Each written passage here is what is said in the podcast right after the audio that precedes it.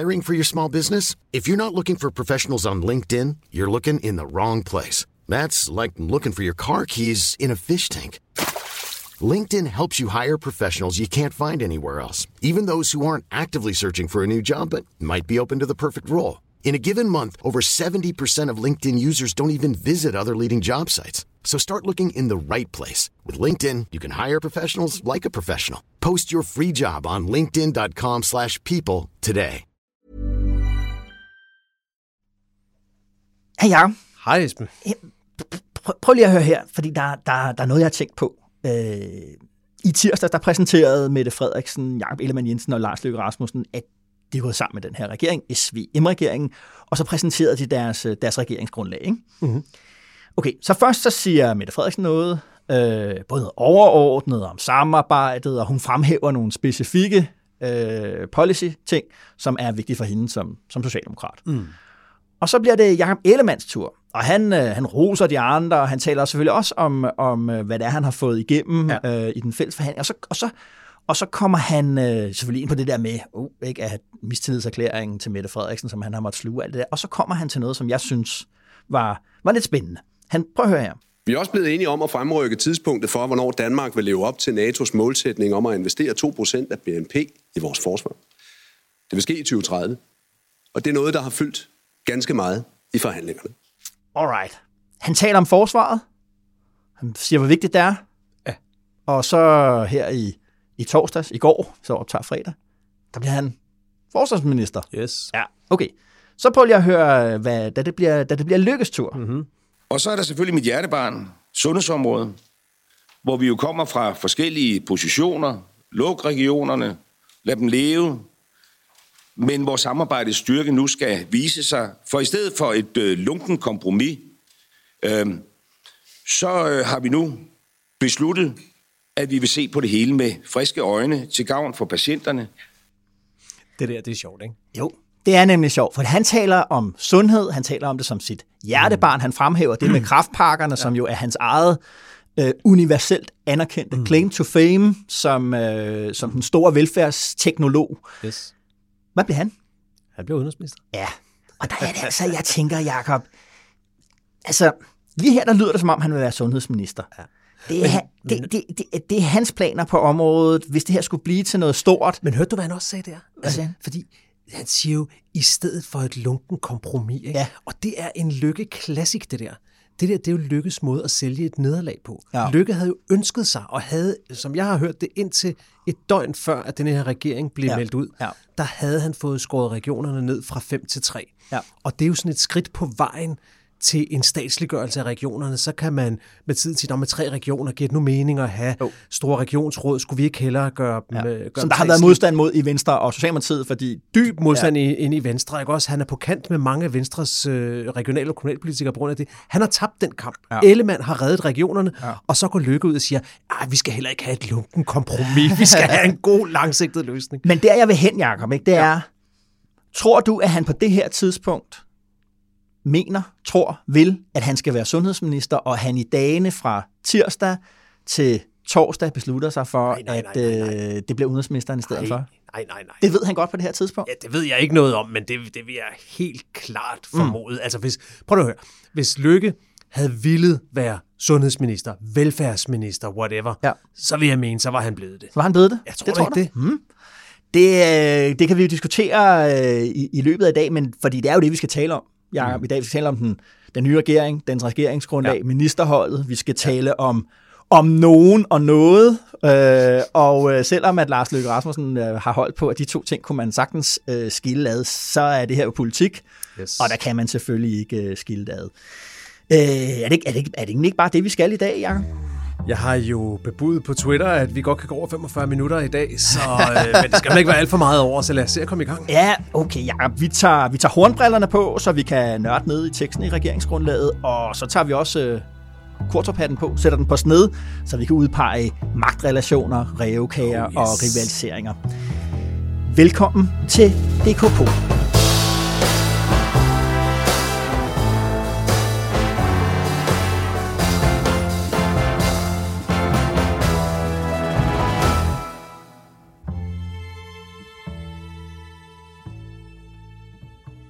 Alright, Jakob, øh, fluen på væggen. Du har jo annonceret, øh, du har crowdsourcet på crowdsourcet Twitter. Jeg har udliciteret den for at se, hvad, ja. hvad der var gode idéer derude, og der var, der var mange gode idéer, synes jeg.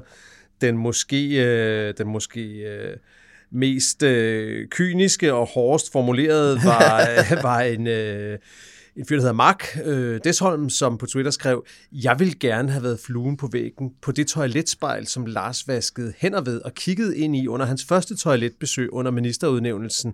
Efter ministerudnævnelsen var sikkert i hus. Det smil gad jeg godt at have set. Og det taler jo ind i den der, den der åbenbart uudtømmelige lykkefascination, ja. der findes på Twitter og i pressen og også ja. blandt politikerne. Ja. Den lever videre, men vinderen jo. af fluen på væggen øh, efter popular vote på forskellige sociale medier, den er der ikke nogen tvivl om. Mm-hmm. Det er der, hvor de fleste gerne ville have været, og jeg, jeg tilslutter mig koret, det er, at de ville godt have været i det radikale gruppeværelse. De ville godt vide, ja. hvad var det, de talte om. I de sidste øjeblik, da de beslutter ja. sig for... Efter en hel nats forhandlinger, ja. de har siddet op hele natten, tidligere om morgenen kører Martin Lidegaard tilbage. På de beretninger, man har kunnet læse, blandt andet i Berlingske, tror jeg, så, så slutter han af med at sige øh, til, til de andre partiledere, vi, vi er med. Ja. Men han skal lige hjem og have den bekræftet. Jo. Og så kommer han tilbage til gruppen der i løbet af formiddagen, og så må han så ringe senere på formiddagen til, til Mette Frederiksen og sige, det går ikke. Vi er ikke med. Den går ikke. Nej. Hvad skete der? Hvorfor kom de ikke med? Ja, ja. Altså som en, en, en Eskilde sagde til mig, det, det er vildt nok, at man kan sende Tre ud af syv folketingsgruppen, radikale folketingsgruppe, er på syv mand. Man sender tre mand afsted, og de øh, giver indtryk af, at de gerne vil være med, og så kommer man hjem til de sidste fire, og så havner man med at, øh, ja. at, at sige nej. Det, det siger selvfølgelig rigtig meget om ja, det radikale det Venstre, at man, kan, at, at man kan havne i den der situation, at formanden plus to andre, ja. øh, eller hvad hedder den politiske leder og to andre, ikke, ja. ikke kan træffe beslutning på, ja, og, på partiets vejen. Og, og mange... af dem, der kender de radikale rigtig godt, var jo meget, meget rystet over det, fordi det her, det skal man jo ikke tage fejl af. Det er noget, det, det er et jordskælv. Det er Simon Emil Amnesbøl, som, som skriver i Altinget nogle gange, han skrev en kommentar dagen efter, hvor han ja. skrev, at det var et sammenbrud ja. for den radikale selvforståelse. Ja. Og med det mener han jo selvfølgelig, at det er jo hele de radikales, altså det er jo hele deres eksistensgrundlag, det er det, de er bygget på, det er ideen om at gå ind og tage ansvar, ja. også nogle gange tage ansvaret for virkelig svære og rådne beslutninger, ja. fordi man tror på, at det er bedre, at de gør det, end at der sker noget andet. Altså, ja. altså Scavenius, altså Scavenius, for at sige, at vi står i en anden verdenskrigssituation, ja. men hvad var det, Scavenius gjorde under krigen? Han gik ind og tog lorten, der ingen andre ville, ja. og administrerede samarbejdspolitikken, ja. fordi det var det bedste for Danmark ved mm. Gud, ikke fordi han holdt af det, eller syntes, det var, en, det var rart at skulle sidde til alle de møder med tyskerne. Mm. Og man kan jo sige, at hvis Scavenius kunne udholde tyskerne, kunne de radikale så ikke have udholdt deres det? Deres egen forklaring, Jacob, okay. det skal vi jo nævne, det var, at, at, at klimaambitionerne frem mod tyve tredive ikke var høje nok, og at, at der sker noget på uddannelsesfronten mm. i den her regering. Mm. Det kommer helt sikkert til at tale, tale mere om, som, som, som ikke er, er, er, som er svært for det radikale Venstre. Det her, det, ja. og det er jo kodet for S U-reform og reform yes. af universiteterne. Og uddannelse og klima, det kan man selvfølgelig diskutere. Jeg synes, og det kan vi også snakke mere om, jeg synes, når man kigger på klima, selvfølgelig kunne det være mere ambitiøst. Der er mange, og kunne de have været konkrete med C O to afgiften på landbruget med det samme? Yes, det kunne de godt. Men når man kigger på det, så synes jeg, det var svært på det, regeringen lagde frem at sige, ja. at der var ikke trukket noget i land. Nej. De står ved halvfjerds procents målsætningen. De udvidede den med en hundrede og ti procents målsætning frem mod, hvad var det? tyve fyrre tyve fyrre, tror ja. jeg, ikke? Ja. Så, du ved, og, så, og så sagde Mette Frederiksen som det første på, på pressemødet, de præsenterede den, at det bliver meget vigtigt for denne her regering, at ja. det så også bliver gennemført i praksis. Ja. Det er jo der, den står og falder. Ja. Jeg, jeg synes, det var svært at gå på klima, jeg lavede, men jeg synes, en ting, ja. jeg noterede i den pressemeddelelse, som de radikale sendte ud, hvor de sagde tillykke til den nye regering, ja. og prøvede at forklare, hvorfor de ikke var gået med. Ja. Det, jeg synes, der var mest interessant, det var jo, at de nævnede, at noget af det råderum, der blev fundet med reformer, mm. de var skuffet over, at det ikke skulle bruges på for eksempel minimumsnormeringer i, i daginstitutionerne. Ja. Og der sad jeg og kiggede, okay, det havde jeg ikke hørt de radikale Ej. tale om i valgkampen, at det var dem, der kæmpede for minimumsnormeringer. Ej. Og det viser lidt om, hvad der er. Den kæmpe risiko for de radikale lige nu, det er jo, at de er et, et nyt mini-S F. Men er det ikke også, altså det har jo også helt åbenlyst jo været deres frygt, når de nævner klima, uddannelse, ja. børn, som årsagen til, at de ikke mm. kan sidde med i regeringen, så er det jo fordi, de er bange for, at Enhedslisten, S F og Alternativet mm. spiser de der sidste stemmer op, der, der adskiller de radikale venstre fra, fra, fra spærregrænsen. Ikke? Så det, det virker jo også som om, at der har været, det er jo også det, Lidegaard siger, det der med man, den frygt, der har været for at blive klemt ja. i, øh, i, i, i den der regering. Men det er rigtigt, at, at altså, min konklusion øh, var, da, da de forlod, at nu er at, at det her nederlag simpelthen totalt det, det led ja. ved, ved, ved Folketinget. For den eneste retfærdiggørelse, det gik de jo også selv rundt og sagde op på Christiansborg, ja. jamen, vi har før været nede på tre komma fem og været små og afgørende og med i regeringen. Ikke? Og nu er man bare sådan, jamen nu er man ja. bare små. Øh, og, og, og, og det, jeg synes, der er interessant ved det, det er, at de radikale, det fortalte de jo selv på valgaften, de har haft ekstremt svært ved at forklare folk, hvordan de både ja. kunne vælte og pege på Mette Frederiksen. Og nu synes jeg, at nu har de svært ved at forklare. forklare, hvordan de både kan få et re- en regering hen over midten, ja. som er det, de havde Præcis. krævet, og så alligevel ikke være med i den. Og, ja. og man kan sige, det er jo på en måde hele den radikale tanke, der står lidt og vakler, fordi de radikales hoforgan, selvom at der, der ikke har været formelle bånd mellem parti og avis siden en gang midt i halvfjerdserne. Du taler om øh, politikken, ja. Så, så er der jo Politikken, som er den radikale avis traditionelt, og som er repræsentanten for det radikale synspunkt, uanset hvem der ellers har siddet i, ja. i chefredaktørstolen eller andre steder, så er Politikken, avisen, ligesom repræsentanten for det socialliberale synspunkt i ja. Danmark. Ja. Og der, viser, der var forvirringen jo også totalt, fordi ja. chefredaktør Christian Jensen skriver en leder, hvor han næsten i religiøse termer det var, hylder det var, regeringen ja. som et, et mirakel, ja. øh, en et, et velsignelse. Ja. Og så er der faktisk to andre øh, lederskribenter på, på avisen, der skriver et modindlæg i avisen, hvor de argumenterer for, at øh, det var helt rigtigt at stå uden for denne her regering, fordi den havde slet ikke den rigtige sociale profil. Ja. Og det vil sige, at Politikken står det samme sted som det radikale venstre, ja. at de er både for og imod regeringen. Ja, ja. Det er interessant. Det er meget fascinerende. Mm. Okay, så det er din flue, øh, Jakob? Ja, det er min kæmpe flue. Ja. Okay, ja, klart.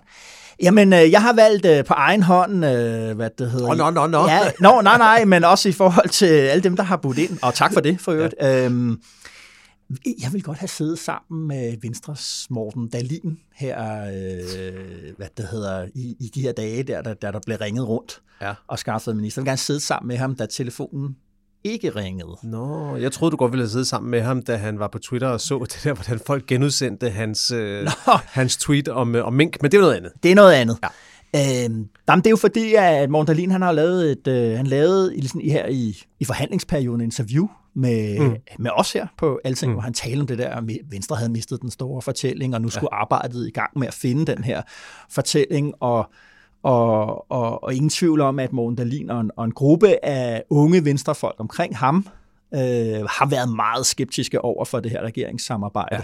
med, med, med Socialdemokraterne. Og, og, og vi lægger det der interview op i, jeg synes ikke, det er rigtig interessant at se, hvad det er, han, mm. hans analyse af, hvorfor det gik galt for Venstre. Men jeg gad godt at, ligesom, at, at, at, at være der nu, hvor han godt kan se, at nu sker det her regeringssamarbejde alligevel for alle. Altså, hvad er det, der i hvert fald ikke sker, når man sidder i regering? Det er, at et parti uh, gentænker sit eget uh, mm. grundlag og, ja. og sine nye idéer. Og der gad jeg godt at vide, hvad han egentlig tænker lige nu, fordi når han ikke bliver draget ind i det ministersamarbejde, som Marie Bjerre for eksempel gør. Mm. En anden, som også øh, har, har været usikker på, om det her øh, regeringssamarbejde var en god idé.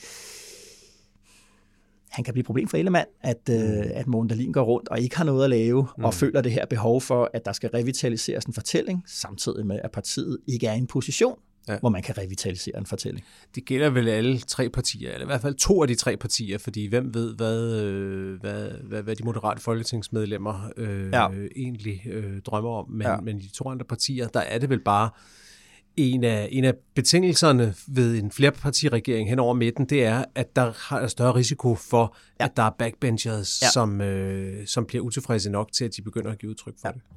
det. D K P O L er Altingets ugenlige podcast, der udkommer hver fredag. Brug den som del af din analyse af politik og samfund. Abonner på D K P O L, hvor du hører dine andre podcasts. Alright, Jakob. Øh, vi tager hornbrillerne på øh, først, og lad os kigge på det der otteoghalvtreds sider lange øh, regeringsgrundlag. Da du, da du først fik det i hånden der, mm. stod med det, den grønne forside. Hvad tænkte du så? Æh, det allerførste, jeg tænkte, det var de allerførste ord, der stod i det faktisk. Fordi, øh, kan du huske, hvad det startede med? Nej, kære Danmark stod der. Kære Danmark? Ja. Altså, det synes jeg var sådan en sjov, øh, sjov måde at henvende sig på. Altså sådan... Ja. Øh, Og, og ja, men ellers det første jeg tænkte, det var, at det var, at det virkede jo øh, gennemarbejdet som udtryk for nogle folk, der virkelig har siddet og været nede i, i, i, i sagerne. Vidt omkring og dybt nede i detaljerne. Meget vidt omkring, meget dybt nede i detaljerne. Jeg synes allerede i de første par sider der, at man meget tydeligt kunne læse, at der var kommet en ny tone, en Lars Løkke-tone ind over den Mette Frederiksen-tone, vi har vendet os til gennem tre år nu. Ja. Lidt færre punktum og lidt flere og finurlige ordspil og sådan nogle ting. Mm-hmm. Så det var det første, jeg tænkte, så læste jeg det rigtig grundigt igennem, og der fik jeg, der fik jeg en lidt anden tanke om det, men den vil jeg godt lige, øh, lige gemme lidt. Hvad, ja, okay. hvad, hvad tænkte du? Øh, jeg tænkte, øh, konkurrencestaten er tilbage. Ja, det er det. Øh, og når man siger det, øh, så kan man øh, blive ringet op af nogle socialdemokrater, som gerne lige vil nuancere som øh, billedet. Øh, og, og det er fordi, at vi jo forbinder det der ord konkurrencestaten rigtig meget med Bjarne Corydon. Ja. Og Helle Thorning-Schmidt og Corydon har også været på rundtur i pressen og juble øh, over, at historien har givet ham ret. Ja. Men, men min pointe er, og pointen med det begreb konkurrencestaten, det er ikke noget, altså det var Corydon, der meldte sig ind i den tankegang, og ikke ham, der fandt på den. Mm. Og det er jo et ord, man bruger til at betegne, hvad er det egentlig, der er foregået i dansk politik siden Schlüter kom til i toogfirs, og alle de her reformer af velfærden i alle ender og kanter gik i gang, og hele den tanke, øh, hvad skal man sige, den tankegang, der ligger bag ved de her øh, reformer, og det er den, mm. der ja, er tilbage. I Løkketofts tid, at man begyndte at lave de der fremskrivninger af økonomien, ikke? Som først var en, var den tyve femten-plan, der var den første, hvor man ligesom sagde, ja. Hvis vi kigger så og så mange år frem, ja. Så kan vi se, om det hele det hænger sammen. Og er der det, vi er nødt til at... finansiel holdbarhed, ja, det hedder. Præcis, ja, præcis. præcis. Og, og jo og hele den her tankegang om, at man skal skabe et råderum ved at udvide øh, udbuddet af arbejdskraft. Mm. Og det er jo på den første side, nu nævnte du den lige der, det er simpelthen det første, regeringen siger, det er at sige, prøv at høre, som vi også har talt om her i podcasten, pengene er brugt, eller rigtig mange af pengene er brugt. Vi tror, vi kom frem til her en tolv milliarder, øh, der, der, der var frem mod tyve tredive, og der er brug for at finde flere penge. De angiver selv, ligesom, at hvis, nu skal, hvis vi skal udvikle samfundet videre, eller hvis ja. Der kommer en uforudset ting udefra, så har vi brug for flere penge. Man kunne også være lidt mere kynisk og, og sådan øh, mistrøstig at sige, at der er simpelthen for få penge at være politiker for frem mod øh, tyve tredive. Ja. Men anyway, ikke? Ja. Øh, der er nødt til at finde nogle flere. De finder elleve ekstra milliarder, og det gør de ved at udvide udbuddet af arbejdskraft. Mm. Og det er derfor, jeg siger, konkurrencestaten, den er, den er tilbage. Og derfor, det, det er din hovedforklaring på, hvorfor Mette Frederiksen gør det her, ikke? Jo, jo, jo, jo. Altså hun, jeg tror, det hun tænker, det var også det, vi talte om dengang der med Søren Hove Ravn, da han var inde, det var, at nu har man brug for at finde de her penge. Altså det er jo nogle over i Finansministeriet, man er nødt til at lave nogle reformer, og de reformer, hvis de skal batte noget, hvis man skal lave noget mm. nu, så skal man lave det sammen med, med, med Venstre. Mm. Øh, og, og det er derfor, man søger ind i det her midterfællesskab, hvor man virkelig kan få lavet noget i en flertalsregering i, i et lukket rum, ligesom man gjorde, da man, mm. da man altså i to tusind og seks, da man lavede velfærdsforliget, der sagde, det var jo Anders Fogh Rasmussen, der var statsminister dengang, han sagde, Helle Thorning-Schmidt, hun får, øh, hun får øh, et vetoret. Det vil sige, at hun kan underkende alting, og så havde man jo flertal med Venstre og Socialdemokratiet, så gik de ind og lukkede døren, og ud kom de med den stigende pensionsalder, som, øh, som vi jo sidenhen har talt rigtig, rigtig meget om. Og det er, det er, at de er gået ind i det lokale igen. Ja. Jeg synes, det er rigtig spændende, jeg har tænkt meget over det der, fordi noget, folk har talt om også meget i denne her uge, det er, hvorfor har Mette Frederiksen lavet den her ja. Regering, og der har været forskellige øh, teorier. Nogen siger, jamen hun er bare rykket så meget til højre simpelthen, altså hun har simpelthen bevæget sig så meget til højre, Mette Frederiksen har selv brugte sådan en linje, hvor hun sagde, uh ja, det er rigtig godt, jeg ikke mener det samme, som jeg gjorde for femogtyve år ja. Siden, som ligesom er en måde at prøve at værfe debatten væk på, fordi ja. Det folk taler om, er jo ikke, hvad hun mente for femogtyve år siden, Nej. Det er, hvad hun mente for tre år siden. Ja. Så er der nogle andre, der siger, jamen det er, fordi hun hader de radikale så meget, det er, fordi hun er blevet, blevet simpelthen så træt af dem, at hun ville have nogle andre og, ja. Og være sammen med. Ja. Jeg har tænkt meget over, og det, begge dele kan jo sagtens være rigtigt, og jeg tror, det med konkurrencestaten er ubetinget rigtigt, men jeg har alligevel prøvet at tænke over, hvorfor er det egentlig, Mette Frederiksen gør det her? Og det var ja. Det, da jeg så læste regeringsgrundlaget, der var en anden tanke, der slog mig. Så hvis, hvis, øh, hvis det er okay, så prøv lige at tage en omvej ind i det. Ja, ja, ja. Endelig. Øh, hvad hedder det? Øh, prøv lige at tænke på de tre vigtigste sejre, Mette Frederiksen opnåede i sine tre år med S-regeringen. Ja. Og jeg har tænkt lidt over det. Ja, ja, ja. Så, øh, du har snydt i forvejen. Jeg har snydt i forvejen. Ja. Jeg, jeg, har, jeg har haft den i orden allerede. Ja, okay. I uprioriteret rækkefølge, jo, jo, jo. Så vil jeg sige de tre største sejre. Arne-pensionen, hundrede. Det var hendes bærende valgløfte fra sidste gang, ja. Og det var det, hvor hun gik ud og beviste, at man kunne justere på den der konkurrencestat. Uden at, uden at løbe fra den, ja. Kunne man lave nogle justeringer, der gjorde den mere retfærdig, mere socialt ansvarlig. Ja. Kæmpe sejr. Yes. Det fik hun igennem. Nummer to vil jeg sige, øh, var øh, forsvarshåndtering af Ukrainekrigen. Ja. Hun benytter en pludselig opstået krise til at samle en bred kreds af partier. Ja. Hun får afskaffet et forsvarsforbehold med, mm-hmm. med stor afstand mellem ja og nej-siden. Altså hun vinder den sikkert, ja. Og hun får i samme moment lavet en, en bred aftale om at bevilge flere penge til forsvaret. Ja. Det var ja. politisk håndværk af høj karat, det der. Hun greb øjeblikket. Ja. Det er jo det, politikere skal kunne. Gribe ja. øjeblikket ja. og få noget igennem, ja. som var vigtigt. Ja. Og det tredje, coronahåndteringen. Ja. Og der bliver den jo lidt mere spicy, fordi det var jo, hun bragte jo Danmark sikkert igennem corona. Det tror jeg, de fleste sådan, danskere går ja, ja. rundt med tanken om. Og, ja, ja, ja, ja. Og, og så begynder der at komme nogle modhager. Jeg tror, vi kommer til at tale om i de kommende år, mm. om det var helt rigtigt at sende de skoleelever hjem, ja. eller om det bidrager til den trivselskrise, vi ser lige nu. Oh. Mink blev jo en skandale inden i coronahåndteringen. Ja, det. Og en lærerstreg, tror jeg. Og det er der, jeg ligesom vil hen. Det er, at jeg tror, hun også lærte noget af de der tre sejre. Der. Ja. Nummer et, mm. ja. Jeg, jeg, jeg har en politisk power, Arne pension. Jeg kan justere ting. Jeg kan ja. gøre det mere socialt retfærdigt. Ja. Jeg kan finde nogle hjørner, hvor jeg faktisk kan, godt kan dreje ja. den her båd i en bedre retning, ja. set fra hendes synspunkt. Ja. Nummer to. Øh, når krisen virkelig er der, så skal jeg ind og lave de store brede løsninger. Forsvarsforliget der, øh, folkeafstemningen. Det var ikke noget, hun lavede med sit parlamentariske grundlag. Det var meget bredt i Folketinget, hun lavede den. Hun kunne samle dem om det. Ja. Og nummer tre, det der med coronaen. Altså...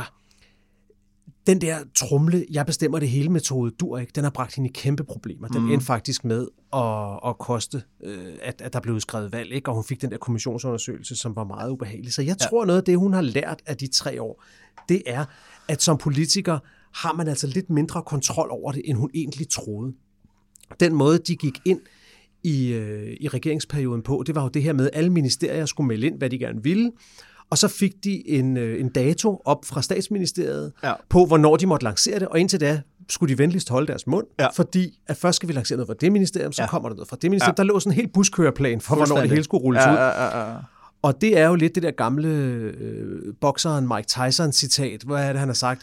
Uh, everybody's got a plan until you uh, punch them in the face. face. Alle ja. har en plan, indtil ja. de får en knytnæve lige i smasken. Ikke? Oh.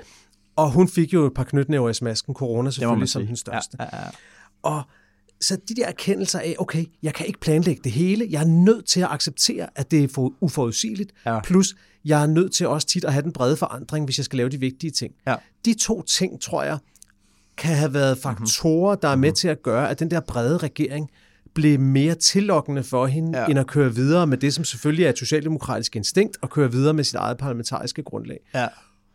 Og hvor kan man så læse det hen? Jamen, ja. det kan man jo i regeringsgrundlaget. Ja. Fordi det er jo simpelthen så sludrende, som ingenting Mette Frederiksen nogensinde har været med til før. Ikke også? Ja. Det er fyldt med ja. lyrik og fraser og lange indgange, ja. som jo lugter meget mere af gammeldags politik. Ja. Det er Lars Løkke. Mm. Det er Lars Løkke, der elsker at sidde inde i forhandlingslokalet. På den ene side, på den anden side. Ja. Hvis han vinder, er det en kæmpe reform. Hvis han taber, var det alligevel bare et lunken kompromis. Så ja, gad han ikke alligevel. Ja, ja, ja, ja, ja. Og Mette Frederiksen, det byder hende imod. Hun er ja. en utålmodig sjæl. Hun kan godt lide, at det bliver konkret, ja. og at vi ser at blive færdige nu. Ja, ja, ja. Og en af de ting, hun har givet her, det er, at altså, i det her papir, det her ja. regeringsgrundlag, der har hun accepteret, okay, jeg bliver nødt til at acceptere, at jeg skal høre på noget, der sludder nogle gange. Mm, mm. Jeg skal høre på noget sniksnak. Ja. Jeg må have en lille smule mere tålmodighed. Ja. Og så må jeg sørge for, at jeg alligevel stadigvæk sidder ved roret og styrer. Ja. Så må de have lov til at snakke lidt mere ude i kanterne. Og ja. et sted, hvor jeg synes, det bliver rigtig, rigtig tydeligt, det er... Det er, faktisk, det er faktisk ret vildt. Det er hen i slutningen af regeringsgrundlaget. Ja. Jeg vil godt lige læse noget op for dig. Ja, endelig. Ja, ja. Men, men inden jeg læser det op, ja. så, skal du lige, så skal du lige høre et lydklip tilbage fra to tusind og to, fra dengang Anders Fogh Rasmussen lige var blevet statsminister. Prøv at høre, hvad han sagde i sin første nytårstale. Vi vil gøre op med stive systemer, umyndiggørelse og ensretning. Vi tror på, at mennesker er bedst til selv at vælge. Vi behøver ikke eksperter og smagsdommere til at bestemme på vores vegne. Okay, slut med smagsdommerne, ikke? Jo. Prøv lige så at høre regeringsgrundlaget tyve år senere, tyve toogtyve, øh, i en regering, der også omfatter Venstre. Ja. Regeringen vil nedsætte et råd, der kan afdække og diskutere, oh. hvordan kunst og kultur kan bidrage til at løse tidens store kriser, herunder klimakrisen, naturkrisen, velfærdskrisen og trivselskrisen. Wow. Smagsdommerne tilbage. Ja, de skal løse det hele. Det er ja. smagsdommerne, der skal komme ja. i et særligt nedsat råd. Ja. Og så skal de komme med svar på det hele. Ja. Og hele det regeringsgrundlag, ja. det er fyldt med råd og nævn og udvalg, der skal nedsættes og om lang tid, de fleste af dem uden nogen deadline, ja. skal de komme tilbage med noget, som regeringen så kan tage fat på og kigge ja. på. Ja. Det er anti-Mette Frederiksen, ja. det her. Ja.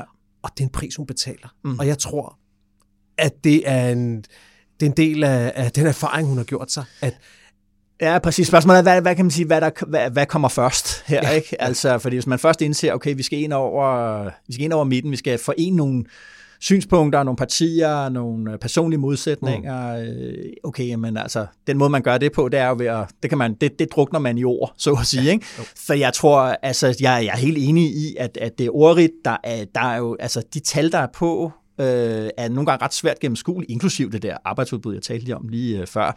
femogfyrre tusind ganske vist, ja ja, men det er med de såkaldte potentialer. Det er noget, man hverken kan regne på eller meget, regne med. Rigtig meget af det er fugle på taget. Øh, der er ikke datoer på noget som helst andet end på, på, på nogle områder, hvor jeg ser, at, at Socialdemokratiet har, har, har øjnene fast rettet på, på noget, de synes er vigtigt, nemlig på uddannelsesområdet. Det er der, der ligesom står, okay, der sker noget ret hurtigt her inden for et par år, øh, hvor, hvor der kommer en stor øh, og samfundsforandrende i mine øjne øh, uddan- uddannelsesreform. Ikke? Men ellers så er det rigtigt nok. Jeg tror bare, drivet, øh, det der ligesom er jernbaneskinnen, det er det mm. der med, at vi skal... Vi skal udvide det råderum. Det foregår over i Finansministeriet, når vi begynder at sidde og regne på nogle reformer, der, hvordan får vi folk til at, altså som hun sagde i tyve enogtyve, for det synes jeg altså er vigtigt at holde fast i, det er, så nyt er det der med, at Mette Frederiksen øh, lige pludselig begynder at tale om arbejdsudbud. Altså i, i tyve enogtyve, der står hun der i Fredericia og siger, det som man kunne sige er konkurrencestatens slogan, mm. øh, flere skal arbejde mere. Mm. Og det tror jeg ligesom, altså det ved hun godt, at ja, jeg kunne godt lave, få de radikale med på den der Enhedslisten, og S F, de har en smertegrænse. Det kan godt være, at S F's er øh, højere, end den plejer ja, at være, ja. men Enhedslistens er ikke. Mm.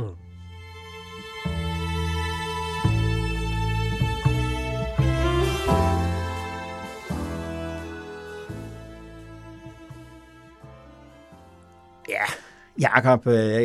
Øh, Jeg tror godt, du kan se, hvor det trækker hen. Vi havde jo øh, herinde en diskussion om, kunne, ville, skulle, måtte, ja eller nej, Socialdemokratiet give finansministerposten Ej, fra sig. Skal vi nu til den triste diskussion?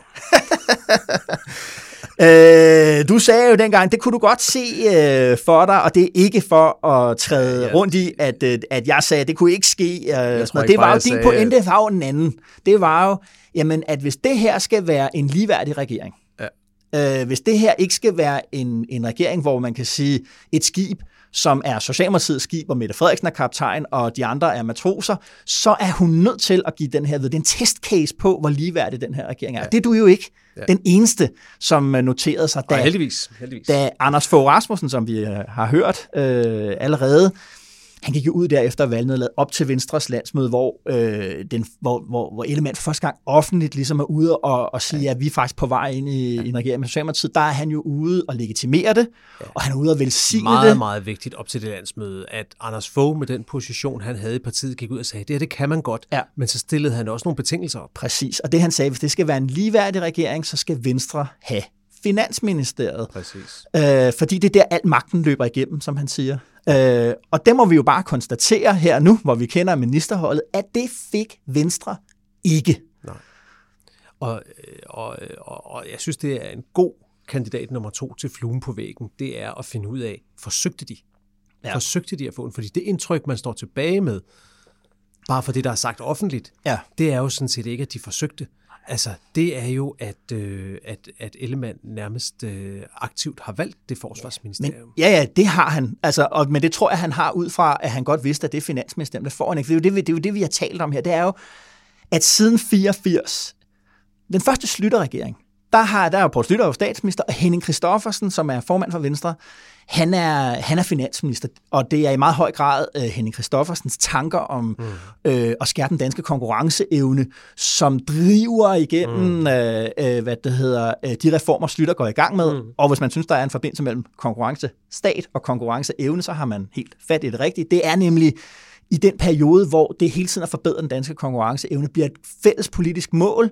Øh, og der, til sidst bliver det også et mål ude i, altså fagbevægelsen vil jo også sige i dag, mm. jamen det er vigtigt, at vi altid skærmer konkurrenceevnen, fordi vi skulle gå fra, fra lønfest til jobfest, som det hed engang. Nå okay, så han har jo godt vidst, de har jo godt vidst. Altså siden fireogfirs, mm. da Henrik Kristoffersen tager til, tager til ned og bliver kommissær i E F, som det hed engang, så har de to positioner, stats- og finansministeriet, aldrig været partimæssigt adskilt. Mm. Så han ved jo godt, de ved jo godt, den får vi ikke, det får vi ikke. Og så har han jo siger, okay, hvis, det, hvis jeg ikke kan få det, hvad skal jeg så vælge? Mm. Og der synes jeg, vi kan gå ind og diskutere, valgte han så rigtigt selv under de givende øh, omstændigheder? Hvad synes du der, ja? Fordi, der er jo, fordi de fik jo, ja. Venstre fik jo en økonomiministerpost, sagstungt, det er mere driftorienteret, det, kn- det har ikke den der funktion. Den, du taler om Troels Lund nu.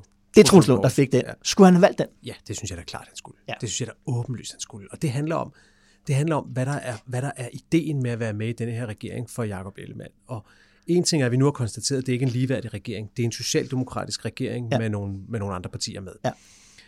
Øh, det er en ting. Men en anden ting er, hvad er det, hvad er det der peger fremad for den her regering? Det, der peger fremad, det er, at Jakob Ellemann står med et parti, der er, øh, der er lagt i, i ruiner nærmest ja. af Lars Løkkes afgang, Inger Støjbergs afgang, forskellige andre profiler, der har forladt, Tom, Tommy Ahlers, øh, Carsten ja. Lauritsen, alle dem, der har forladt det. Ja.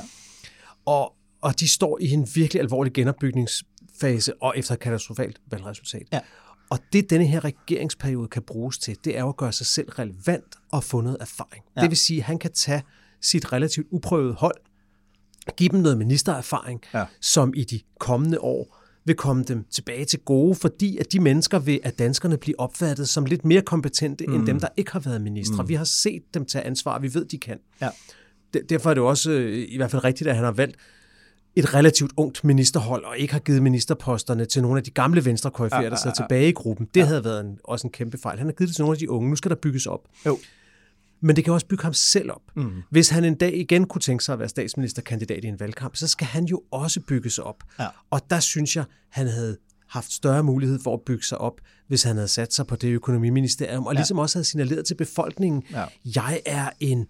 Jeg er en Øh, en jeg, velfærdspolitiker. Jeg er en velfærdspolitiker, men ja. jeg, og jeg er både en, en, nu en makker, men også en konkurrent til Mette Frederiksen. Ja. Altså, det var jo det, som Margrethe Vestager gjorde i Thorning-regeringen, og hun ja. overspillede sit kort helt ja. vildt efter min mening. Ja. Altså, det, ja. det er jo en vigtig del af forklaringen, tror jeg, på den krise, de radikale står i nu. Ja, ja. Det er jo, hvor meget Margrethe Vestager overspillede det kort. Ja. Men det var jo ikke desto mindre sådan, at så længe hun var med i Thorning-regeringen, der var hun nok den mest magtfulde politiker i regeringen. Mm. Og det var også først, da hun forlod den, at Thorning rigtig trådte i karakter som ja. statsminister og ja. begyndte at blive mere populær. Ja. Fordi der var det hende, der bestemte. Og Jakob Ellemann var aldrig kommet til at bestemme i denne her regering. Men ved at tage forsvarsministeriet, har han ligesom også sendt et signal om, at det heller ikke er særlig vigtigt for ham mm. at komme til at bestemme. Og ja. det er i mine øjne en politisk fejl. Han har jo gjort det, ja, det skal vi jo være ærlige om også. Det er jo helt åbenlyst, at det er, det er noget, der... Det, det ser han jo også selv. Det ligger mit hjerte nær. Ja, han sagde, han sagde over ved overdragelsen, ja. jeg har valgt med hjertet. Og det... det, det altså, jeg, jeg lavede et langt interview med ham lige da Ukrainekrigen gik i gang. Ja. Øh, og det var, det var et super interessant interview. Jeg lægger det også op mm. i, i, i show notes. Så han, han, det var første gang, jeg fik fornemmelsen af, øh, hvor han brændte igennem. Ja. Virkelig, fordi det kunne man, altså han siger på et tidspunkt i interviewet, da han, da han virkelig får talt sig varm, så lige pludselig vågner han som op fra, at han har mm. talt sig varm, og virkelig talt i hovedsætninger og slået i bordet, så sagde han til mig sådan, undskyld, jeg blev lige, jeg blev lige revet med, hvor jeg sådan tænkte, du, du skal ikke sige undskyld for at blive revet med, det er den her zone, du skal være i, hvis ja. du skal være statsminister, så skal du, så skal du være revet med af din egen, af din egen politiske retorik og dine holdninger og sådan noget. Ja. Men der, der, der bliver det jo meget tydeligt, hvor meget det har påvirket ham. Øh, hans politiske verdensanskuelse, at det her kunne ske i Europa, ja. øh, at der kunne komme krig igen. Han har jo selv været udsendt som, mm. som soldat i eks-Jugoslavien, da ja, ja. der var borgerkrig der, og øh, det var også tydeligt, at det havde berørt ham følelsesmæssigt. Mm. Altså, det, han, han, altså det her, det er, ikke, det er ikke retorik, det er ikke bare noget, han siger. Nej. Det er virkelig noget, der, der, der påvirker ham meget, meget, meget dybt. Så Og det synes jeg ligesom, det er jo en ting, hvor man kan sige, okay, hvis jeg ligesom skal vælge at være en regering, hvor jeg ikke kan få finansminister på, så er jeg nødt til at være et sted, hvor jeg ligesom kan være hundrede procent mig selv. Og så tror jeg altså også, det har spillet en rolle, at forsvarssagen, krigen, det er noget, der fylder rigtig, rigtig meget for, for sådan meget borgerlige vælgere. Og han står jo i en situation, Jakob Ellemann, at Venstre er jo i en kamp med de andre borgerlige partier, der er uden for det her mm. regeringssamarbejde, mm. om hvor, hvor skal de borgerlige vælgere være henne. Mm. Og hvis de borgerlige vælgere kan se dem, han deler med det konservative Folkeparti, jamen Ellemann står super stærkt på noget, der er rigtig vigtigt, nemlig øh, at, at passe på Danmark, passe på Europa, også med militære midler. Der kommer masser af foto-ops med Ellemann, der har fået nogle nye kampvogne, ja, ja. og som er ude ja, ja. i felten her i Litauen og alle de ja. der steder.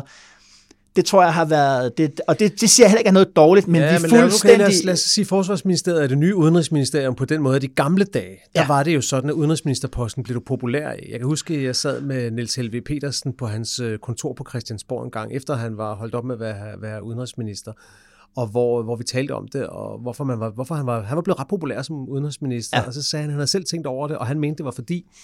at som udenrigsminister siger, der møder man utrolig mange kloge mennesker, ja. Og så tænker vælgerne, han må selv være helt utrolig klog. Det var jo meget Niels Helveg-agtigt. Jo. Og den, den effekt er jo ligesom gået af. De sidste udenrigsministre, vi har haft, er ikke endt med at blive særlig populære. Nej. De har fået nogle andre problemer. Ja. Mange af dem selvskabte. Men, men der kan man sige, hvis man kigger på, hvordan Morten Bødskov har brugt Forsvarsministeriet, ja. Så har han måske givet det den der rolle. Han, han har opnået en vis popularitet, også mm-hmm. en folkelighed, som Morten mm-hmm. Bødskov måske ikke havde indtil for nylig, nej. På netop at være... at være en troværdig forsvarsminister og kæmpe ja, Ukraine-sagen præcis. Og stå ude og blive fotograferet de rigtige steder og sådan noget. Så, så ja, okay, det, det kan han måske bruge den til, men, men, men jeg vil stadigvæk sige, ja, ja. Jeg, jeg, jeg, jeg forstår det faktisk stadigvæk ikke helt, og jeg vil også sige, hvis man skal, hvis man skal ned i det mere lidt beskidte politiske spil, ja. Så er der jo også den ting ved det, at nu kan du huske pressemødet foran Kastellet ja. øh, i valgkampen ja. med, med hånden op, skygge for øjnene med, ja. Med Ellemann og Søren Pape. Ja. Nu er det altså Ellemann, der sidder som chef for Forsvarets Efterretningstjeneste. Ja. Og det vil sige, den der Samsam-sag for eksempel, som ja. Bliver ved med at spøge, nu er det hans. Ja, jamen, der, det, det er klart. Øh, og jeg siger det egentlig heller ikke som, en, at det her kompenserer for det økonomiske. Mm. Det er jo klart, at en regering, der formulerer økonomi som sit eget hovedformål, det er det, de mødes om. Ja. Øh, det er også grunden til, at de kan mødes, fordi Venstre og Socialdemokratiet har jo hen over de sidste fyrre år ligesom været med, har hver især bidraget til udviklingen af den der konkurrencestat, så det er, ligesom, det er ja. Derfor, de kan mødes om det. Så er det selvfølgelig et problem, at Venstres formand ikke sidder inde i maskinrummet ja. Af den konkurrencestat. Han skal jo sidde med i, i, i både ja. Økonomi og, og koordinationsudvalget, men det, der er med det der, det er jo bare, at, at, og nu vil de selvfølgelig få nogle nye kompetencer ind i Forsvarsministeriet, men traditionelt har de jo ikke folk siddende, der er parat til at sidde med regnmaskinen til at nej. Lave modberegninger nej, nej. På Finansministeriets nej, beregninger og sådan nej. Ting, så det bliver lidt svært. Mm. Nå, men okay, ja. jeg, tog, jeg, tog, jeg tog fuldstændig fejl på det med Ellemann og Finansministeriet, ja. Så nu vil jeg godt tale om noget andet, jo. Fordi kan du huske, hvad jeg skrev på Twitter seksogtyvende oktober?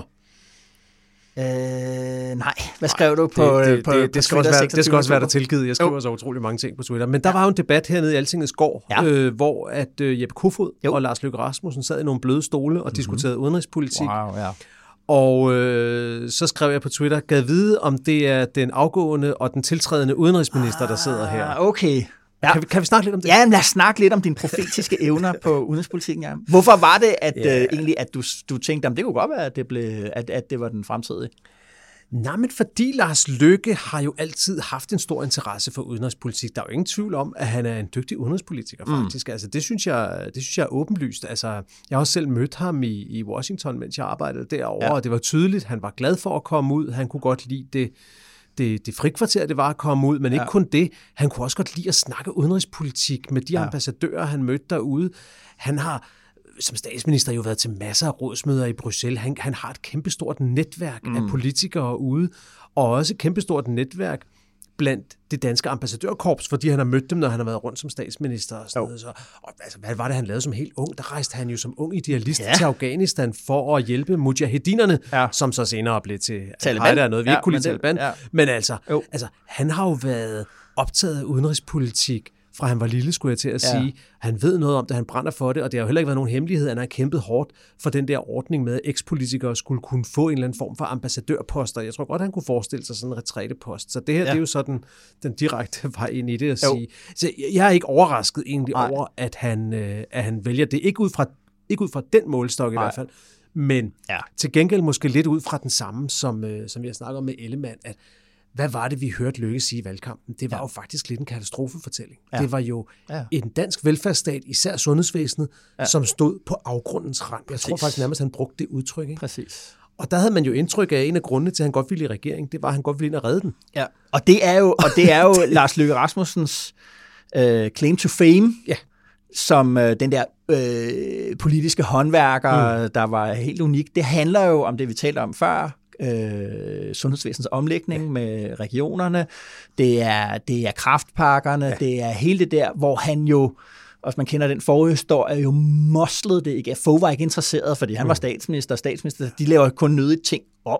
Ja. Og det var jo simpelthen, det var med politisk-økonomisk sekretariat, der blev lavet beregninger, og Løkke arbejdede det der igennem øh, V K-regeringen benhårdt. øh, den, den der gang. Og det var jo lidt det, man sad, er det den samme rolle, den der helt ind i kernen af, af, af velfærdsstaten, konkurrencestaten, og, og, og drive tingene, eller, øh, eller hvad? Og det var jo så, eller hvad? Øh, nu, er han, nu sidder han, nu har han været i, i, i et fly øh, på vej hjem, eller på vej ud fra øh, møder hele tiden. Og han, øh, hvis jeg husker rigtigt, øh, så skal han ikke sidde i økonomiudvalget, for eksempel. Han skal, jo, jo, jo. Skal han det? Ja. Han skal sidde i koordinationsudvalget, ikke? Ja, men skal han også sidde ja. i økonomiudvalget? Ja, det okay. mener jeg. Ja. Men øh, den, der skal det i hvert fald, det er jo Jakob Engel-Schmidt, ja. som skal gøre det over fra Kulturministeriet. Ja. Og igen på den måde, synes jeg også for Moderaterne, lidt ligesom Venstre, ja. at du ved, de, altså, jeg synes, de sender et underligt signal om, at det er ikke rigtig klart, hvad det er, de så vil med, mm. det, her, med det her projekt. De to, de to stærkeste moderate ministre, som jeg ser det, altså Løkke, tror jeg sådan set bliver en fremragende udenrigsminister, det vil jo. jeg godt sige, ja. og, og kan også tilføre posten noget andet, mm. end, end de seneste udenrigsministre har kunnet, mm. fordi han simpelthen har mere karisma end, end Jeppe Kofod, og jo. i hvert fald en anden karisma end, end, end Anders Samuelsen ja. osv. Jo. Jo. Jeg tror, han kan blive god til det. Men, øh, men de to mest indflydelsesrige politikere, hvis vi snakker om politik som noget, der forandrer noget ja. i, i, i, øh, i kongeriget Danmark, mm. det tror jeg kan blive selvfølgelig Lars Aagaard, den nye klima-, energi- og forsyningsminister, ja. og Christina Egelund, mm. den nye øh, forsknings- og, forsknings- og uddannelsesminister, ikke? Ja, altså for de videregående ja. uddannelser ja. Og, og, og forskning, fordi det er to... Øh, politikere, der begge to har, har ret, stor, øh, ret stor faglig viden, især mm. Lars Aagaard selvfølgelig, som har hele sin fortid som lobbyist på klima- eller på energiområdet, ja. og Christina Egelund, som har fortid som, som øh, folketingsmedlem, og var kendt for at være et folketingsmedlem, der virkelig passede sit arbejde, ja, ja. og gik op i sagerne, og, og var vældig af kollegerne. Dygtige mm. politikere simpelthen. Ja, ja, ja. Så de to, tror jeg, kan komme til på en måde ja. at fylde mere end de to frontfigurer fra valgkampen, Lars Løkke og, ja. og Jakob Engel-Schmidt. Ja. Ja, men øh, ja, og så er der jo et andet perspektiv på det der med Løkke, Jakob. Ikke? Det er jo, han har lige stiftet et parti. Ja. Øh, Folketingsgruppen er uprøvet. Den eneste, som ikke var helt uprøvet parlamentarisk, det er Jakob Engel-Schmidt. Nu både ham og Løkke, de er ude i deres respektive minister. Folketingsgruppen sidder alene tilbage. Jeg har en analyse kaldt partipolitisk vanrygt. Ja. Altså fordi de har jo brug for, at der er nogen, der leder dem, guider dem, definerer roller, definerer hierarkier. Nu sidder de der tilbage. Hvor meget kan Løkke overhovedet være til stede i den folketingsgruppe, når han enten er ude at rejse, eller sidder inde på asiatisk plads og skal drive et ministerium? Det er jo virkelig ikke meget. Eller hos Mette Frederiksen i regeringsledelsen. Ja. Det er det der, ikke? Og det er jo ja. bare ligesom, altså, fordi det har jo hele tiden været et spørgsmål mm. omkring, øh, omkring Moderaterne. Kan de holde sammen på sig selv? Mm. Det, som du selv nævnte, det kan i forvejen være svært i sådan en, i sådan en, for etablerede partier at sørge for, at alle kan, gå, kan, kan følge med, når, når, når partiets stjerner ligesom sidder i, i, i ministerierne, ikke? Det, det, er, det er ikke, han har ikke, han har, jeg synes, han har svigtet sit parti. Ja, men, men overlever det parti? Ja, og det er jo det. Altså, Jamen, og det er jo det. Men prøv at høre. En vild tanke, ikke? Jo. Nu øh, om et par år, så skal Danmark have ny E U-kommissær. Margrethe Vestager har haft to perioder. Vi, ja. vi kan sige med sikkerhed, at de radikale, de har opbrugt deres kvote. De jo. får den ikke igen. Nej. Socialdemokraterne, der vil, være, der vil være hårdt pres på Mette Frederiksen, for det er nemlig hendes beslutning alene. Ja. Det er hende, der kan bestemme, hvem ja. der skal have den. Ja. Der vil være hårdt pres internt for, at nu skal de selv have den. Nu gav de den til Margrethe Vestager sidste gang, og ja. hvad fik de egentlig ud af det andet jo. end en pæn artikel i Financial Times? Ja. Nå, Dan Jørgensen står på spring. Helt Han klart, sidder over i Udenrigsministeriet sammen med Løkke nu, mm. som uh, udviklings- og international klimaminister. Global. Global klimaminister, klimaminister ja. ja. Der var en eller anden, der skrev på Twitter, at uh, onde tunger i partiet uh, siger, at han er blevet C N N-minister. Han har ansvaret ja. for at gå på C N N og forklare ja. den danske klimapolitik. Ja. Han vil gerne. Han kommer til at, at, at føre en form for kampagne for det. Mm. Men må ikke også Lars Løkke gerne vil. Mm. Og hvis det lykkes Lars Løkke at hive den hjem, ja. hvad er der så tilbage af Moderaterne? Ja. Og det, jeg gerne vil hen, det er, at kunne man forestille sig, vild tanke, at, øh, at det her det bliver en topartiregering inden næste valg, uden at, øh, uden at nogen egentlig rigtig forlader den, ja. men ved at Venstre og Moderaterne bliver til det, som de jo var indtil for nylig, mm. nemlig et parti. Ja, måske. Måske jeg ved, at, at, at, at der også hos de radikale Venstre er et vågent øje med det der. Der er jo også... Der er jo også et af nogle folketingsmedlemmer, som man kunne sige på en god dag, måske godt kunne øh, have stillet op for, for det radikale venstre. Hele Moderaternes øh, ja. grafiske udtryk, deres stil, deres retorik, øh, ligner jo til forveksling øh, det radikale venstres. Ja, ja. Og de fik en masse af deres stemmer også, skal man ja. huske på. Og de sidder også og holder øje med og siger, okay, kan, kan, at, kan det her ad åre ligesom løse nogle af vores problemer? Ja. Øh, og, og får vi så et bud? Så nu forsvinder mandater væk ja. fra Moderaterne. Kan vi så få et bud i anden omgang lidt længere ned ad banen? Moderaterne var jo var jo sjovt parti i valgkampen, fordi de turde jo sige nogle af de ting, som de radikale knap turde sige, eller nogle af dem knap turde sige. Altså, de, sagde, de snakkede jo næsten mere åben om udlændingepolitik, end de radikale gjorde. Ja. Radikale snakker om Rwanda, men ellers ikke om udlændingepolitik. Det gjorde Moderaterne. Lars Løkke gik jo bramfrit ud og snakkede om skør udlændingepolitik, og hvad ved jeg. Jo, jo, jo. Nå, men det er bare... Det er bare interessant, om det, om det peger den retning, og det man kan sige, det er for Venstre, det er måske også det, der ligger bag det her, også den her regeringsdeltagelse, det er for både Venstre og Konservative, der er jo sådan en historisk drift efter at være ligeværdige med mm. Socialdemokraterne, mm. og være det her folkeparti, ja. og være, altså at være konkurrencedygtige på, på at, være, at være det brede folkeparti, ja. og, øhm, og derfor vil, øh, vil appetitten på at få for vokset så store igen, være, være enormt store. Mm. Men skal vi ikke lige også lige så tage en, en, en breaker nu, og så lige få kigget lidt på Socialdemokratiet også? Der sker jo nogle interessante ting øh, hos dem også.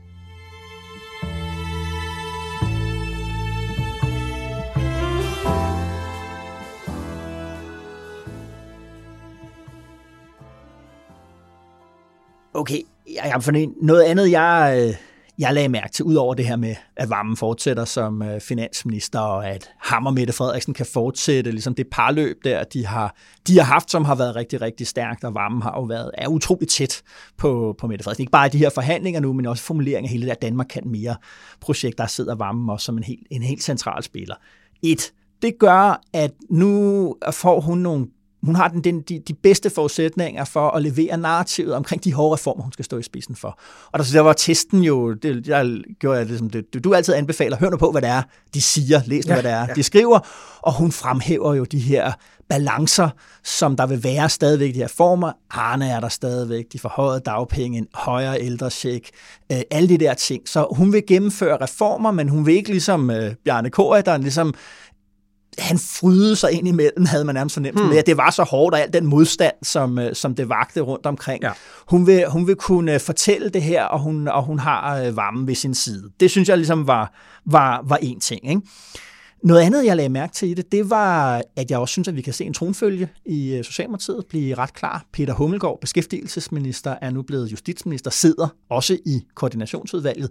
Den karrieregang, det er jo Mette Frederiksens egen ja. karrieregang. Hun gik også fra beskæftigelsesminister til justitsminister, og skal man lige huske på, fordi folk tænker sådan nogle gange, om beskæftigelsesministerposten, hvor vigtigt er det? Ja, det kommer lidt an på, hvad det er for et parti, vi taler om. Hvis du er socialdemokrat, så er det altså, så starter fremtidige formænd og statsminister Øj, rigtig, rigtig Øj, gerne der. Ikke? Forhade, forhade Claus Hjort siddende derovre, det var heller ikke, det var heller ikke, ja, men hvis du tager det var også over. fordi, at, at det var også fordi, At, at både han og senere statsminister har haft det, og det har Lars Løkke også et meget godt blik for, at trepartsforhandlinger kan ja, ja. være en sindssygt vigtig mm. nøgle til at få gennemført reformer. Hvis du kan få ro fra fagbevægelsen og, og arbejdsgiverorganisationerne, så er der meget større chance for, at noget kan trumles igennem. Og øh, når man står derovre, det er sådan en næsten helt overfladisk betragtning, nu står derovre i, i Beskæftigelsesministeriet, så hænger der selvfølgelig sådan en billedrække af tidligere ministre. Ja. Og når man står og kigger derovre, så kan man se, hov, der er Stauning. Hov, der er Krav. Hov, der er Mette Frederiksen. Og så kommer der der til inden, at okay, der mangler et billede af, af, af Peter Hummelgaard. Altså, der ligger, synes jeg, i den her øh, okay, men det er sjovt, du promovering, siger det, fordi det er, at, at, at, han, ja. at altså, han går ja. nu i hendes fodspor, ja. og hvad er det, hun ja. endte med? Ja, jeg er enig. Men, men jeg er alligevel lidt overrasket over, at du siger det, fordi du har jo ellers prøvet at gå lidt op imod fortællingen om, at øh, det nødvendigvis var en degradering af Mathias Tesfaye, som ja. må forlade Justitsministeriet ja. for at blive øh, børne- og undervisningsminister. Er det ikke ja, det, det hedder? præcis. præcis. Hvor, hvorfor er det, du synes, at man ikke kan se det som en degradering? Øh, altså for det første, så tror jeg, at, at det er rigtigt at se det som en cadeau til Mathias Tesfaye. Han har jo selv talt om, ligesom, at både udlændingeministerposten og justitsministerposten, det er jo ikke, det er ikke ja, altså, jeg prøver det der med at vælge ja, med hjertet, det er ikke noget, han vælger med med hjertet. Hjertet for ham. Det var i, i overdragelsen, hvor han stod og sagde, ja, han havde haft mange dage med slips på, og det sagde han tydeligvis som noget, der ikke havde, havde bekommet ham vel. Ja, og han, og sagde, han havde siddet til mange møder med fine folk, og det var da også meget sjovt, men der ja. var faktisk noget andet, han synes var vigtigere. Ja, og, og, og, og, og det der hele måde, han taler om Udlændingeministeriet, øh, og det at være, være stå på den front, hvor vigtigt det har været for Socialdemokratiet, mm. at kunne, kunne håndtere den stramme udlændingepolitik. Han taler om, om det her med at have ringen på, altså for Ringenes Herre, ja, ja, den der ja. Gollumsring. Nå, men ja.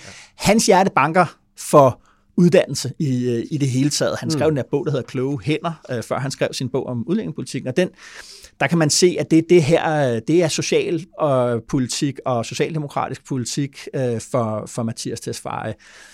Og så er det, må man jo bare konstatere, når man sidder og læser ned i, i regeringsgrundlaget, at hvis der er et socialdemokratisk projekt derinde, som ikke handler om konkurrencestat og alt sådan noget, øh, så er det jo så er det, det, han skal foretage. Det er hele reformen af uddannelsessektoren, hvor det almene gymnasium skal betyde mindre, og erhvervsskolerne, øh, de kloge hænder, øh, de, skal, de skal fylde mere. Det, det, er, det er Mathias Tesfaye, som er Socialdemokratiets øh, tænker og værdipolitiker øh, par excellence. Mm. Det er det, han skal, skal, skal forestå. Ikke? Mm. Og der tror jeg, altså den her, fordi jeg så godt, der var nogen, der skrev, oh, at han var blevet degraderet, fordi han, var, øh, ja, han ikke længere ligesom ja. er i, i, i K-udvalg eller top og sådan noget. Der, der var jeg sige, nej, han skal ud.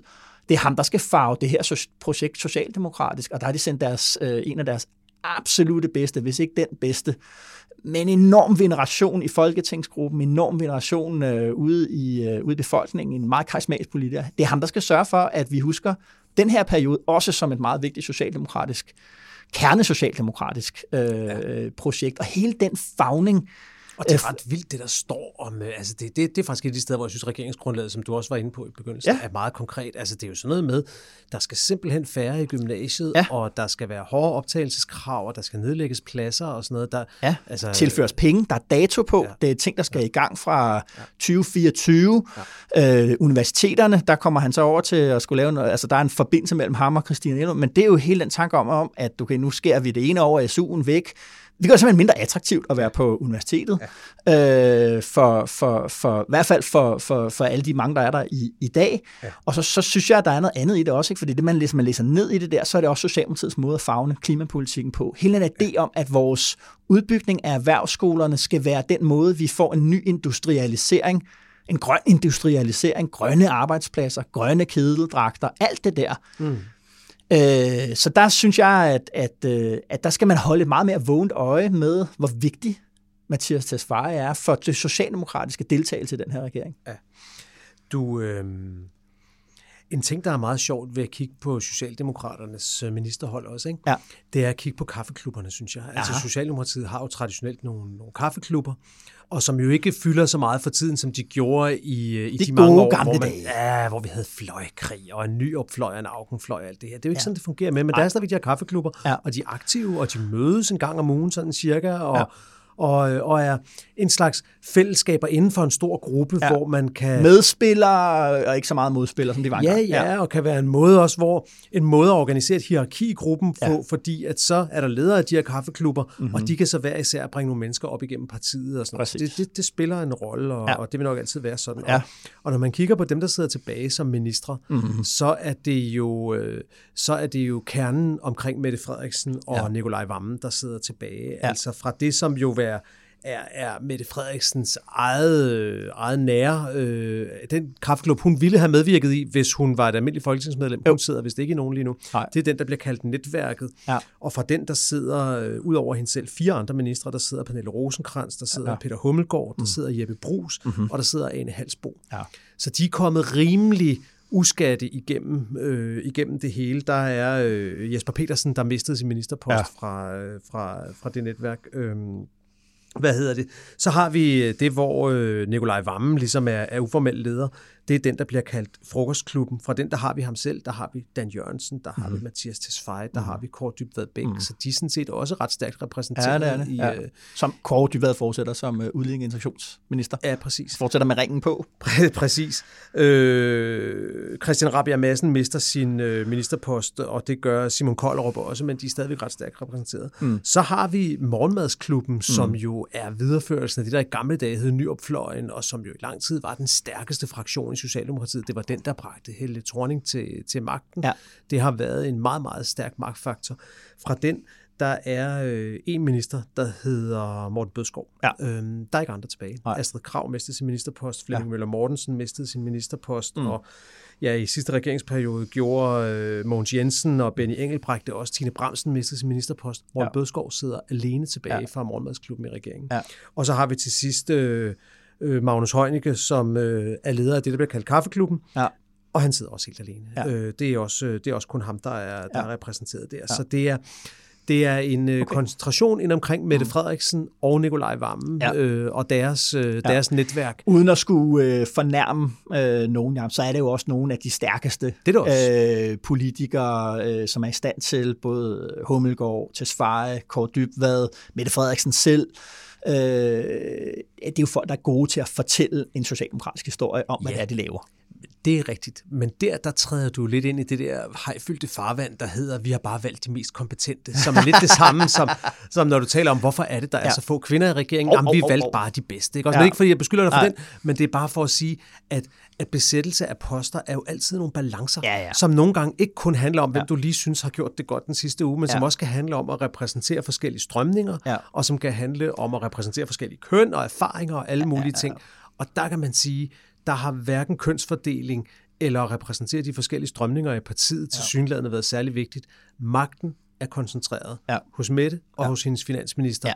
Både internt i Socialdemokratiet ja. og i forhold til regeringen. Som god pointe. god pointe. Lige en sidste ting, som jeg lige synes, vi skal, skal, skal studse over, også for nu nævnte du... Øh Lars Ågaard, det er tidligere, det er Venstre ikke repræsenteret på klimapolitikken. Ja, de har en, en fødevareminister, Jakob Jensen, øh, men det der med ligesom at stå og sige, okay, vi leverer på klima og energi, det er altså mærkeligt, at man så, altså Lars Ågaard, alle kvaliteter ufortalt, øh, han kommer udefra. Øh, hvorfor er det, at Venstre ikke sidder på det? Jakob Ellemann har igen og igen sagt, det grønne, klimaforandringerne er vores generations største udfordring, hans generations første, største udfordring. Han har arbejdet enormt meget med Venstre i forhold til, at man skulle få en stærk grøn profil, fordi ja. da Venstres analyse, Jakob Ellemanns analyse er, hvis vi ikke har en grøn profil, ja. så, så, så, så er vi simpelthen ikke konkurrencedygtige om, om regeringsmagten i landet, fordi det grønne er kommet for at blive. Klimaforandringerne er ægte, og hvis vi ikke har et politisk svar på det her, så ryger vores legitimitet i afgrunden. Hvordan havner man i ikke, ja. at klimaministeren, hvis der ikke skal være socialdemokrat, så skal han da være venstremand? Ja. Øh, og det synes jeg også, altså apropos det med det økonomiske, det er altså det er også det i mine øjne, det er en fejl. Ja, men... Jeg elsker lister, ikke? Nu har vi lige listet op med alle de der... Ja, du de der står og tegner... Der, ja, ja, men der er en anden liste, ja. som, jeg også, som jeg også sendte til dig øh, jo, i, øh, der, i ugens ja. løb. Øh, altså, prøv at sammenligne øh, Venstre tyve toogtyve mm. og Liberal Alliance tyve seksten. Ja. Selvfølgelig er der en masse forskel, det ved jeg godt. Man kan komme med alle mulige gode indvendinger, men nu ja, ja. prøver vi lige at lege den her ja, leg. Ja, ja, ja. Liberal Alliance tyve seksten, tretten mandater i Folketinget. Ikke? Mm-hmm. Venstre tyve toogtyve, treogtyve mandater i Folketinget. De er mm-hmm. begge to juniorpartnere i en regering. Hvad ja. får de ud af det? Ja. Venstre, de får en, to, tre, nu skal jeg lige tælle efter her, en, to, tre, fire, fem, seks, syv ministerposter. Ja. Forsvar, økonomi, mm-hmm. transport, mm. kirker og Norden, mm. indrigs og sundhed, mm. digitalisering og ligestilling mm. og fødevare. Ja. Liberal Alliance fik for ti mandater færre i to tusind og seksten. Udenrigsminister, ja. økonomi- og indrigsminister, transport- og boligminister, kirke- og kulturminister, undervisningsminister og ældreminister. Ja. Hvem har den bedste deal? Ja. Det er svært at sige. Og hvad Ej, siger det, det? Hvad siger det? Siger jo også de noget. De har fået for lidt. Ja. De har fået for lidt. Ja. Og jeg, forstår, jeg, jeg har lidt svært ved at forstå, hvorfor de har fået så lidt ud af. For jeg synes jo, at især Venstre og Moderaterne gik jo til valg på det her. Ja. Der, der synes jeg, man i højere grad kan sige, du ved, de, alene ja. det, at regeringen bliver dannet, ja. er faktisk en gave, en gave til dem. Ja, ja. Ja. Men for Venstre, hvad er det? Mm. Hvad er det, der ligger i det? Hvad synes ja. du? Jamen, øh, jamen, det, jamen også bare, men også bare magtforholdet. Altså, det, det, det synes jeg jo, man er, altså det, det er jo analysen, når du sidder og kigger på det her, når du kigger på valgresultatet. Det, det handler også lidt om, hvordan, også nogen som dig og mig fortæller om politik, vi har nu har en tendens til at beskrive det, som om det er mere lige, end det er, fordi ellers så er dramaet jo ligesom ude af det på en eller anden måde. Eller sådan, der kommer hurtigt sådan en, hvor vi siger, nå, men Jakob Ellemann er statsministerkandidat, og Mette Frederiksen er statsministerkandidat. Hvad er statsministerkandidat og statsministerkandidat? Det er jo lige et eller andet, ikke? Mm. Prøv at høre her. Socialdemokratiet er det største parti i dansk politik. De er meget større end alle andre. Der er et kæmpe dominans øh, forhold her, en magt, mm. en magt, der er så stor, og det er jo også derfor, at det er også derfor, at Socialdemokratiet kan indgå i en regering, hvor Venstre er med. Det er jo fordi, de føler, at de er store nok til at klare det meget større, de kan klare det, og den måde, når man taler med, med, med, med, med Eskilder nu, ikke? Altså, de er jo sådan nogle, de er den storsindede vinder, der er lavet, altså nu skal vi også sørge for, at der er plads, og vi bakker op, og vi synes også, det er vigtigt, at Jakob Ellemann, det er vigtigt for os, at han shiner, fordi det her regeringssamarbejde, det mener vi virkelig alvorligt. Det er jo, ikke, det er jo noget, du siger fra en overskudspositioner. Det er jo sådan en, der er simpelthen, det er bare en asymmetrisk folketing, en asymmetrisk regering, hvor Socialdemokratiet føler sig så store og sikre, at nu kan vi gøre, gøre det ene eller andet, og omvendt er Venstre jo et eller andet sted, han forhandler fra, de ved jo godt, dårligt valg. Mm. Øh, en, en lang periode, der er havnet i, de er bare glade for, at de stadig står op. Det er jo det, de hele tiden også har sagt under Ellemanns formandskab. Vi er glade for, at vi overhovedet findes mere. Ja. Og det er jo et eller andet sted, det der er til udtryk for her, det er, at Venstre har mindre værd.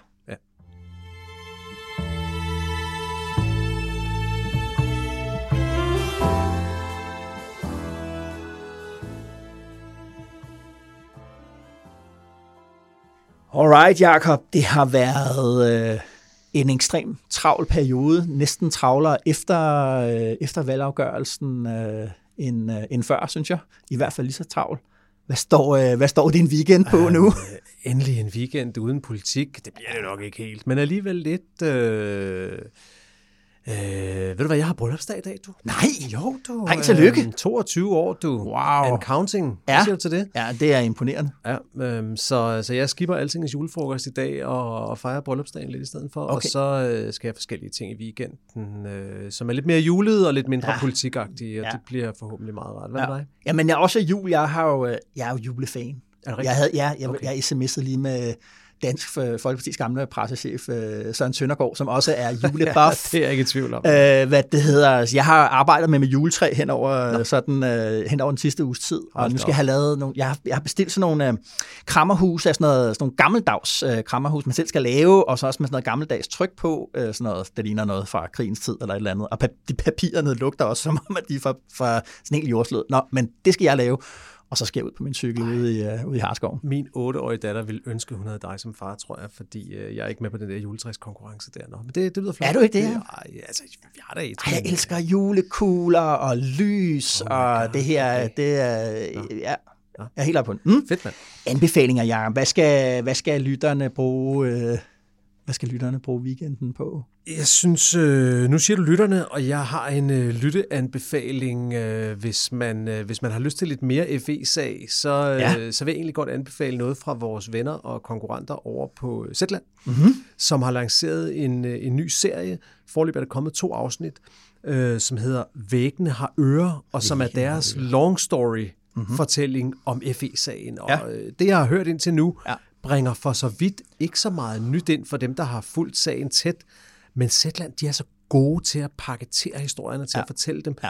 Og det kæmpe scoop, de har, i, og som også bliver forløst allerede i første afsnit, mm. det er, at en af de journalister på Zetland, der er, der er med til at lave den her historie, han mødte allerede gennem nogle tilfældigheder, som jeg ikke skal begynde ja, ja. at udrede her, ja, ja. mødte han allerede for nogle år siden denne her såkaldte whistleblower. Wow. Altså den mand... Ja. som jo har gået rundt og optaget timevis, angiveligt hundredvis af timer ja. af hemmelige optagelser ja. ude i Danmarks hemmeligste bygning, F E's hovedkvarter, ja. for at bevise, at der var noget galt. Ja. Ham mødte han, ja. blev han bragt sammen med ja. ved en middag for mm. mange år siden. Mm. Så der er en journalist på Zetland, der har gået rundt med denne her viden om, at det her fandtes, wow. men som ikke rigtig har kunnet ja, ja. få mere ud, eller forløse det, eller bringe ja. historien, og nu kan han så begynder at stykke brikkerne sammen. Wow. Det er... Nå. Ej, det lyder fedt. Ja, det er ret fedt. Ja. Det, det var lyt. Okay, fedt. Hvad har du med til os? Jamen, jeg har ikke det lektier med. Nej, okay. Jo. Okay. Ja, altså, fordi... Det, det der er med dig, det er, hvis man nu... man bliver aldrig færdig, simpelthen, får man nye lektier. Jeg har ikke det lektier med, for nu har vi talt om det der med, at konkurrencestaten er tilbage. Ja, okay. Og hvad er konkurrencestaten? Jeg synes, man skal sætte sig ned og bruge øh, den her weekend, og måske øh, et par ekstra weekender. Ja. Øh, juledagene også på at læse Ove Kaj Pedersens bog om konkurrencestaten. Altså, det var ham, der indførte ja, okay. det begreb i, øh, og hvad er det, bogen i Danmark. Hedder? Hvad siger du? Og hvad er det, bogen hedder? Jamen, den hedder Konkurrencestaten. Simpelthen, og, koldt og klart. Og hvad nu, hvis man ikke orker at læse bogen? Hvad har du så? Øh, ja, men altså, øh, jamen, så der kan vi godt, vi kan godt snyde lidt, fordi øh, jeg har interviewet Ove her. Øh, ah. Egentlig mere om, hvordan han ligesom ser, for det han siger nu, der er, at der kommer noget til noget nyt nu, som, øh, som forandrer øh, konkurrencestaten og, og hele den logik, øh, der er, der kommer noget til, der bliver lagt noget ovenpå. Det interview, der kommer her øh, en af dagene, øh, hvad det hedder, enten her lørdag eller, eller på mandag. Og så, og så laver vi også en, en, en podcast om... Så det er, om, det, det er K-Pols julegave til lytterne, ja, det er en podcast med Ove Kaj Pedersen. Ja, det er det. Det er sgu meget god julegave. Ja, det er, men han har også, han fortæller også, øh, han fortæller nogle sjove historier fra, fra da, han, øh, da han voksede op også, ikke? Fordi han er jo jævngammel med velfærdsstaten, så den opbygning og reformering, ja, ja, og alting, så der er også, han fortæller nogle sjove historier fra, fra Nordjurs, hvor han, øh, hvor, han er, right. hvor han er født og opvokset, og hvordan velfærdsstaten okay. kom til, kom til, kom til Nordjurs. Så hvad det hedder, men ej, jeg synes, man skal sætte sig ned og, og i hvert fald læse i den øh, konkurrencestaten for at få en idé om, øh, ja, for det første, at det ikke er, det ikke er noget, Bjarne Corydon har, mm. har opfundet, og, og så man prøver at lægge mærke til, hvad er det, hvad er det velfærdsstaten kommer til at handle om, og sådan helt kort, så kommer den til at handle om at mobilisere os alle sammen mm. som arbejdskraft. Mm. Og, øh, og det, det vil sige, det, det er også det. Det er en god idé at læse op på ja. den. Jeg kan huske i, i, i den bog, som, øh, som Mette Frederiksen lavede sammen med Thomas Larsen, lige mm-hmm. inden hun blev statsminister. Der er et af, de, et af de helt forbløffende øjeblikke, det er, da, da hun bliver spurgt, hvad hun egentlig mener om konkurrencestaten, og så begynder hun at tale om, at hun synes, at hun synes, det er uheldigt med en stigende konkurrence i skolesystemet, ja. at mange unge føler sig under pres, ja. fordi de er udsat for konkurrence, og man ja. læser det der ja. med, med forundrende og tænker, mm. okay, ja. taler hun udenom, ja. eller ved hun simpelthen ikke, hvad du ved, der mm. er definitionen på ja. konkurrencestaten. Ja. Det, er, det er meget, meget fascinerende. Ja. Det og, det, og, det, og på den måde, det er jo et meget misforstået begreb. Det er det. Ja, ja, det er et meget misforstået begreb, fordi nogen tror, det er, at det, det er, enten er det synonym med Corydon, eller det er synonym med borgerlig politik eller noget. Ja. Det er jo, det er jo, det er jo simpelthen historien om, hvordan vi fik løst det problem, vi var havnet i halvfjerdserne, nemlig med, at vi stod i en økonomisk afgrund. Der var simpelthen ikke råd til velfærdsstaten. Hvad ja. gjorde man så? Man afskaffede den ikke, man, man, ref, man forandrede dens formål og dens virkemidler, og, og hvordan den blev styret. Fedt. Det, øh, det kigger vi videre på hen over Alright. julen, hvis man får og, for meget julekugler. Og, og, og ja, vi nærmer os jo, vi nærmer os jo jul, men vi, vi når at lave en podcast, en D K-pol til, inden det bliver juleaften øh, i, i næste uge.